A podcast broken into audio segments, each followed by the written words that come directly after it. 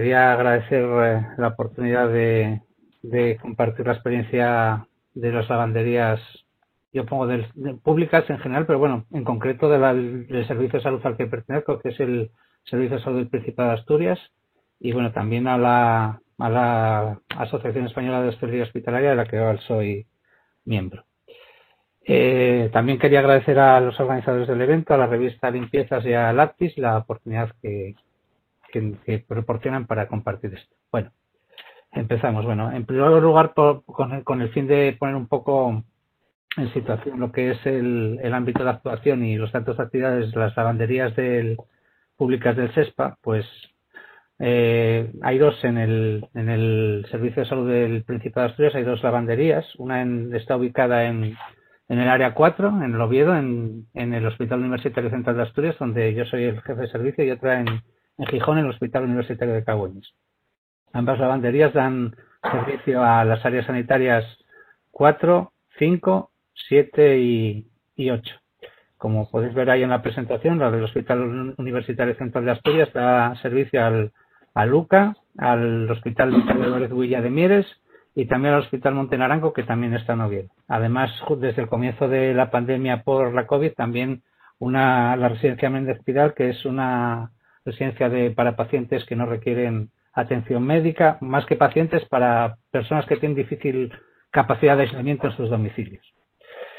En cuanto al Hospital Universitario de Caboñes, pues da servicio a la propia área 5, al Hospital de Caboñes, al Hospital de, del Valle del Nalón que está en, en Langreo, y además el, el, Credine, que es un centro que se habilitó ahora también para, para el tema del COVID, y el HC144, que es nuestro IFEMA particular, para que la gente más o menos un poco sepa de lo que estamos hablando. Un hospital que se habilitó en la feria de muestras y que tiene capacidad para 144 camas. Bueno, ese es el ámbito de, de actividad. En cuanto al alcance de la prestación del servicio, todo esto supone que son 2.232 camas hospitalarias, 16.390 profesionales que corresponden a los de estas áreas sanitarias, la 4, la 5, la 7 y la 8, eh, los, de las, los, correspondientes a sus orgánicas, más aquellos que se han, se contratado por, de carácter coyuntural por causa de, la pandemia. Además, también se da servicio a 51, 58 centros de, de atención primaria entre los equipos de atención primaria y las unidades de gestión clínica de esas áreas sanitarias, con lo cual el alcance de la prestación es importante. Si vamos a los datos un poco de actividad comparada entre el año 2019 y, y el 2020, como yo lo pongo ahí, el COVID-19, que es el realmente este año se recordará más que más simplemente por esta cuestión, eh, nosotros hemos eh, observado que hemos tenido un, una, un, una reducción en cuanto a la ropa procesada aproximadamente un 3% a lo largo del año. Sin embargo, hay dos etapas bien concretas que se observan en el gráfico, que es la primera que tiene que ver entre los meses de marzo y abril, que fue durante la primera ola y en el cual hubo una reducción importantísima en cuanto a la producción de las lavanderías porque los hospitales en esa primera ola pasaron a ser prácticamente hospitales COVID y nosotros en la primera hora tampoco tuvimos una incidencia muy muy grande y eso conllevó a una reducción de, de, la producción importante. Sin embargo, ya en la segunda hora, octubre y noviembre, ya superamos los, los valores de ropa procesada con respecto al 2019 porque el hospital o los hospitales del, del SESPA no perdieron un poco el pulso a la, a la actividad ordinaria, aunque también la segunda ola en esta comunidad autónoma en Asturias fue bastante más acusada que la primera. Sin embargo, si vamos a, a los datos de procesado de uniformidad, que es algo que es bastante significativo y que, y que ha sucedido también en otras, en otras lavanderías hospitalarias, es el incremento de, de la ropa de la uniformidad procesada en las lavanderías y que tiene causa en tres, en tres causas fundamentales, en tres razones fundamentales. Por una parte, el aumento de las plantillas. Eh, lógicamente, con, con la pandemia, las plantillas han crecido de forma significativa por el incremento de la actividad. La modificación de los hábitos, porque había, había colectivos sanitarios que, que no utilizaban uniformidad completa, como por ejemplo pongo ahí el personal médico, que simplemente ponían la bata y desde que desde que surgió la pandemia, pues se uniforma, se, pone la uniformidad completa, ¿no? Y eso también incrementa la cantidad de ropa procesada. Y por, y por otra parte, la mayor rotación, ¿no? las, todos los profesionales se han dado cuenta de que la ropa es una cuestión que requiere tener una higiene importante y lo que hacen es, una vez que utilizan la ropa, la tiran a lavar, cosa que antes no sucedía con tanta frecuencia.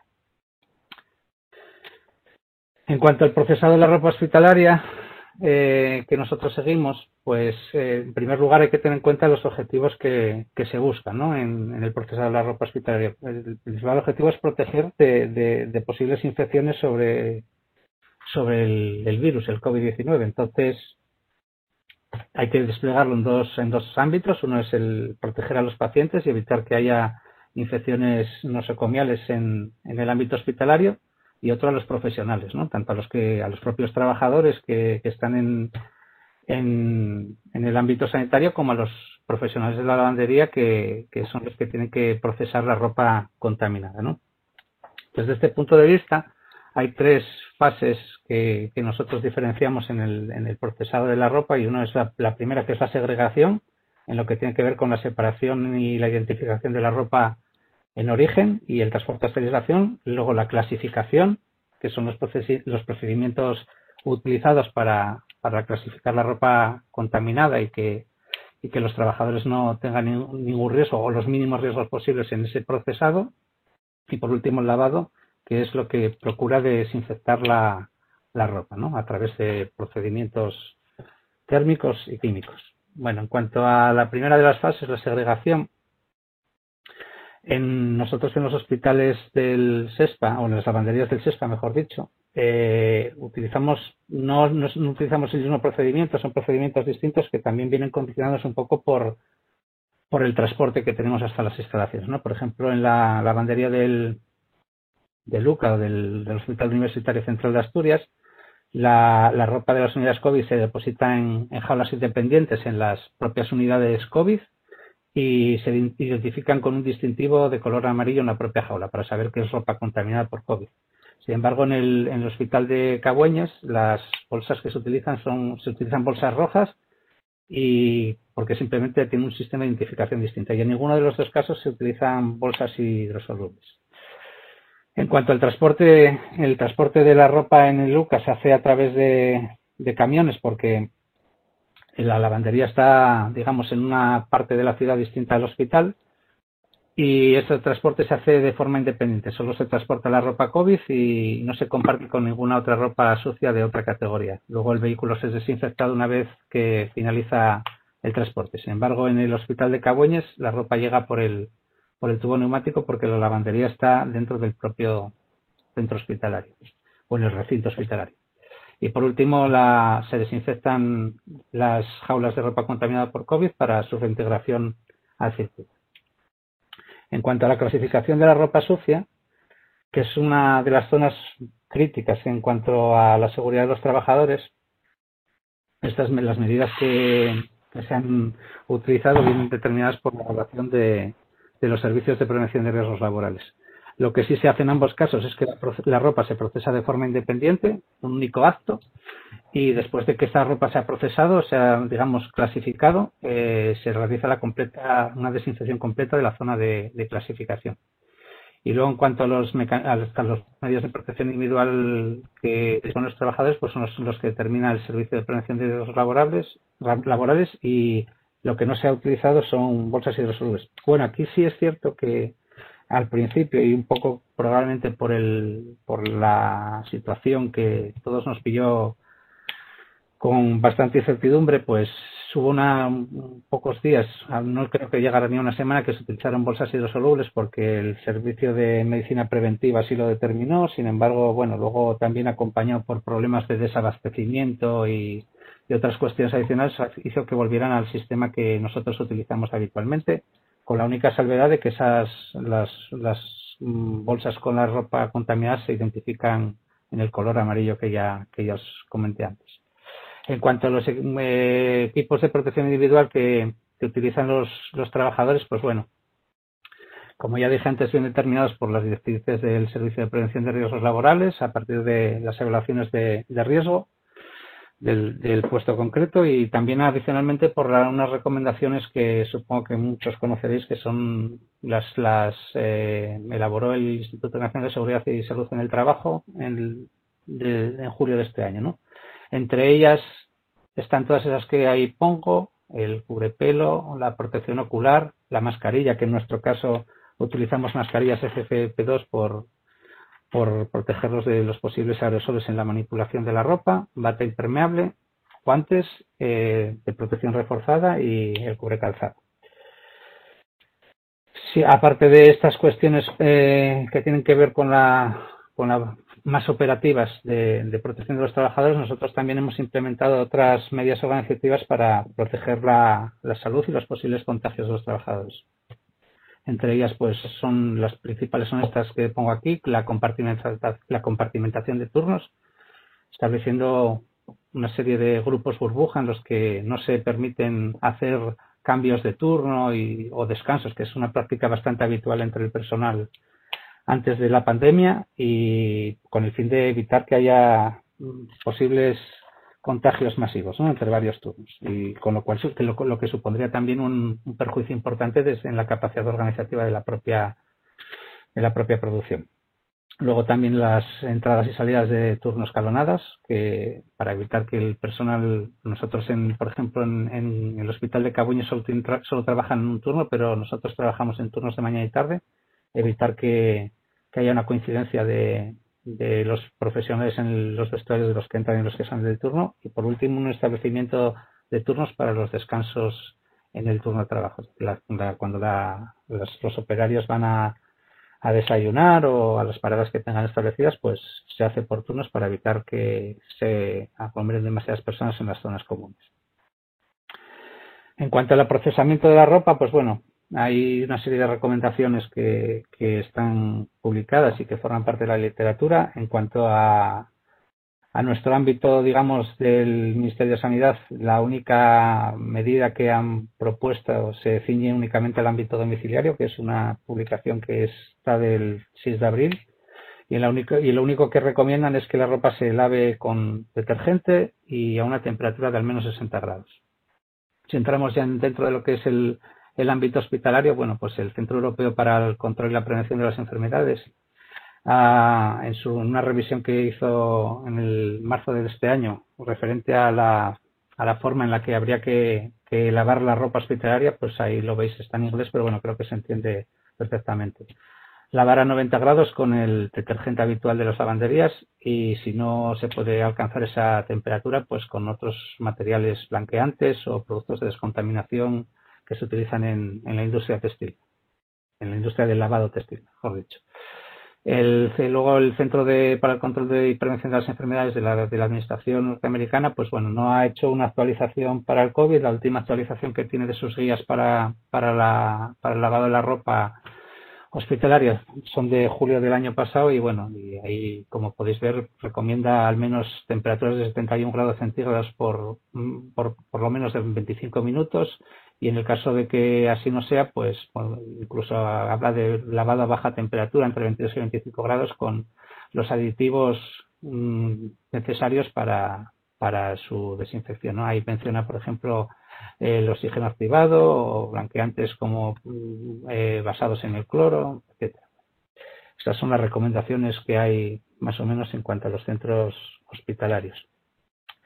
¿Cómo hacemos en, en las lavanderías del SESPA? Bueno, pues el lavado de la ropa plana, que son sábanas y colchas y toallas, etcétera. Lo que es la ropa plana, pues bueno, sigue estos pasos que veis aquí en la presentación. Bueno, por una parte la humectación, para que se hace con agua fría para evitar que la fijación de manchas con un, con un humectante en pH neutro. Lo que es el, el proceso de desinfección eh, pues lo veis ahí en esos tres pasos siguientes. ¿no? Es un proceso que combina la parte térmica con la química y que tiene agua a 90 grados de temperatura con un detergente alcalino y un blanqueante que, como pone ahí tiene efecto desinfectante, ¿no? en conformidad con el reglamento 528-2012 de, de, la Unión Europea. Nosotros en concreto utilizamos eh, de hidrógeno a 35%, igual que que hacen también en la lavandería del de, Hospital de Cabuenes. Por último, una parte de suavizado que neutraliza todos estos componentes alcalinos.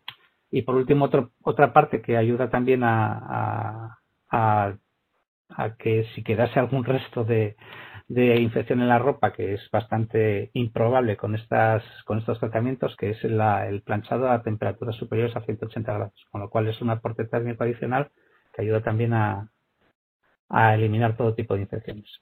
En cuanto a la ropa de forma, lo que tiene que ver con las uniformidades, pues bueno, el proceso es bastante parecido, lo único que utilizamos menos aporte térmico por el tema de, la composición de la ropa. Al tener parte sintética, si lo, la basamos a 90 grados, nos generaría muchísimas arrugas y eso haría que la parte del acabado sería bastante difícil de dejar en unas buenas condiciones, con lo cual utilizamos menos aporte térmico y la el desinfectante químico utilizamos eh, productos eh, clorados, en este caso, bueno, tipología, y finalmente un acabado que es también secado en el túnel de, forma, que es también a una temperatura más o menos de unos 180 grados.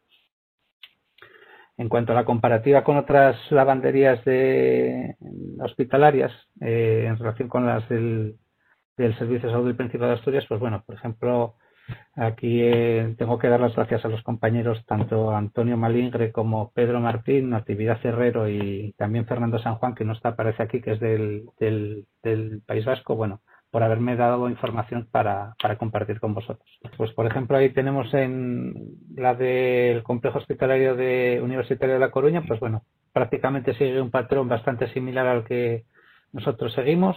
Eh, la segregación de la ropa se hace en las unidades COVID no se utilizaron bolsas hidrosolubles para en la, clasificación de la ropa, aunque bueno, luego la, esta parte la tienen externalizado, con lo cual los EPIs que utilizan los trabajadores, pues bueno, forma parte de los protocolos internos de, la empresa subcontratada. En cuanto al proceso de desinfección de la ropa, pues bueno, más o menos muy similar al nuestro, agua, agua a alta temperatura, más agentes blanqueantes que actúan como desinfectantes, como el peróxido de hidrógeno. Y luego pues sí, lo mismo que nosotros, pues un incremento de procesamiento importante en la uniformidad.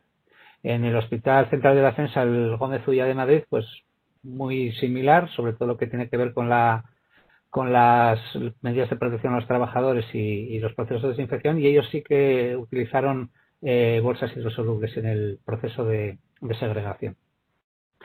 Por último, el Hospital eh, Clínico Universitario Zanobles de Zaragoza, pues lo mismo, ¿no? Lo mismo que La Coruña o que en el SESPA, pues la segregación se hace de las unidades, no se utilizan bolsas hidrosolubles y los, los, medios de protección individual para los trabajadores pues también muy similares. Ellos simplemente utilizan una mascarilla de refuerzo, ponen la FFP2 y encima una quirúrgica.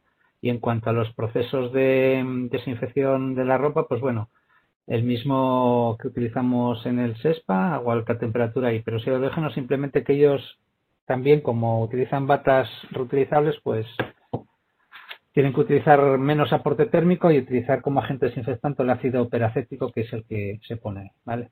En cuanto a si las medidas que se han adoptado, las, estas buenas prácticas han sido eficaces, pues bueno, en nuestro caso, la incidencia del COVID desde que fue declarado como pandemia por vamos el día 11 de marzo hasta el 31 de diciembre, pues un poco representada en este en este en esta diapositiva, ¿no? Son 154 trabajadores entre las dos lavanderías, la de Gijón y la de Oviedo.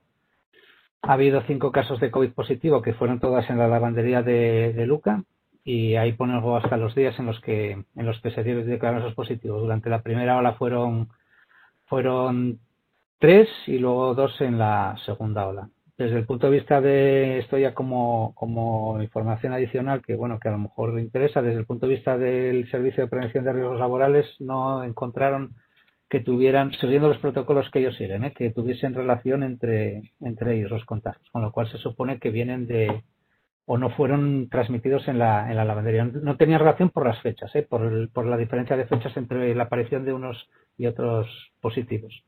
Aún así, asumiendo que todos hubiesen sido, tuviesen su origen dentro de la, de la lavandería, pues la incidencia acumulada desde que empezó la pandemia es el 3,24% y en términos de jornadas de trabajo perdidas ha supuesto un 1% de las jornadas de trabajo. Si lo llevamos a términos de absentismo por enfermedad, pues aquí la cuestión también es una incidencia bastante mínima porque suponen el 4,46% de los absentismos por enfermedad que ha habido en, la lavandería en, este, en, ese rango de fechas, entre el 11 de marzo y el 31 de diciembre. Sin embargo, si vamos a los datos desagregados en la zona sucia, la zona que se entiende que tiene un nivel de criticidad alto, pues ahí el número de trabajadores es sensiblemente menor, también las jornadas de trabajo, pero no ha habido casos positivos. ¿eh? Este personal que trabaja en la zona sucia y que no se mezcla o no, o no tiene procesos de trabajo compartidos con los de la zona limpia, pues no ha habido incidencia Con lo cual, bueno, eso, eso da a entender de que al menos en nuestro caso las medidas adoptadas han sido lo suficientemente eficaces. En cuanto al otro, el otro aspecto a tener en cuenta en el tema de la desinfección de la ropa hospitalaria, que es la, propia propagación del, virus a través de, de, la ropa, pues bueno, hay cuatro aspectos que se deben contemplar, aunque no hay evidencia científica ni un estudio concreto que determine si la ropa hospitalaria es un agente de transmisión, podemos un poco a través de otros estudios llegar a conclusiones, ¿no? En principio, bueno, vemos que la tasa de infección ocosomial en, por el COVID hay varios estudios. Hay alguno que lo lleva al 12,5%. Al 12, este estudio se realizó, este primer estudio que pongo ahí en la diapositiva, se realizó en hospitales del Reino Unido y de Italia entre febrero y abril de este año. Y bueno, tuvieron una incidencia del 12,5% de casos de infección transmitida en el entorno hospitalario. Sin embargo, hay otros de, como un, el hospital eh, Brigham, un hospital de Boston, que, lo lleva a términos prácticamente inexistentes, ¿no? de un 0,1%. En fin, esto al final cada estudio depende de, muchos factores, y, pero bueno, pues, eh, al final lo que demuestra es que la infección no cosomial dentro de los hospitales por COVID no tiene una incidencia demasiado elevada. En cuanto a la ropa como agente transmisor, pues bueno, eso está absolutamente demostrado que la ropa es un agente transmisor y ahí el estudio que pongo pues pone que, no es detectada a partir del segundo día. Son estudios también que se hacen en un ámbito controlado y que también hay que poner, como todo, en, cierta en cierta cuarentena, ¿no? O, con ciertas cautelas, no cuarentena, más bien con ciertas cautelas. Pero sin embargo es interesante que lo que pone aquí este estudio, que la carga viral se reduce 100 veces una vez transcurridos 30 minutos, con lo cual, aunque se detecte a partir del segundo día, o que, aunque, aunque llegue a haber virus a partir del, hasta el segundo día, la reducción de la carga viral vemos que se reduce con el paso del tiempo de forma muy significativa.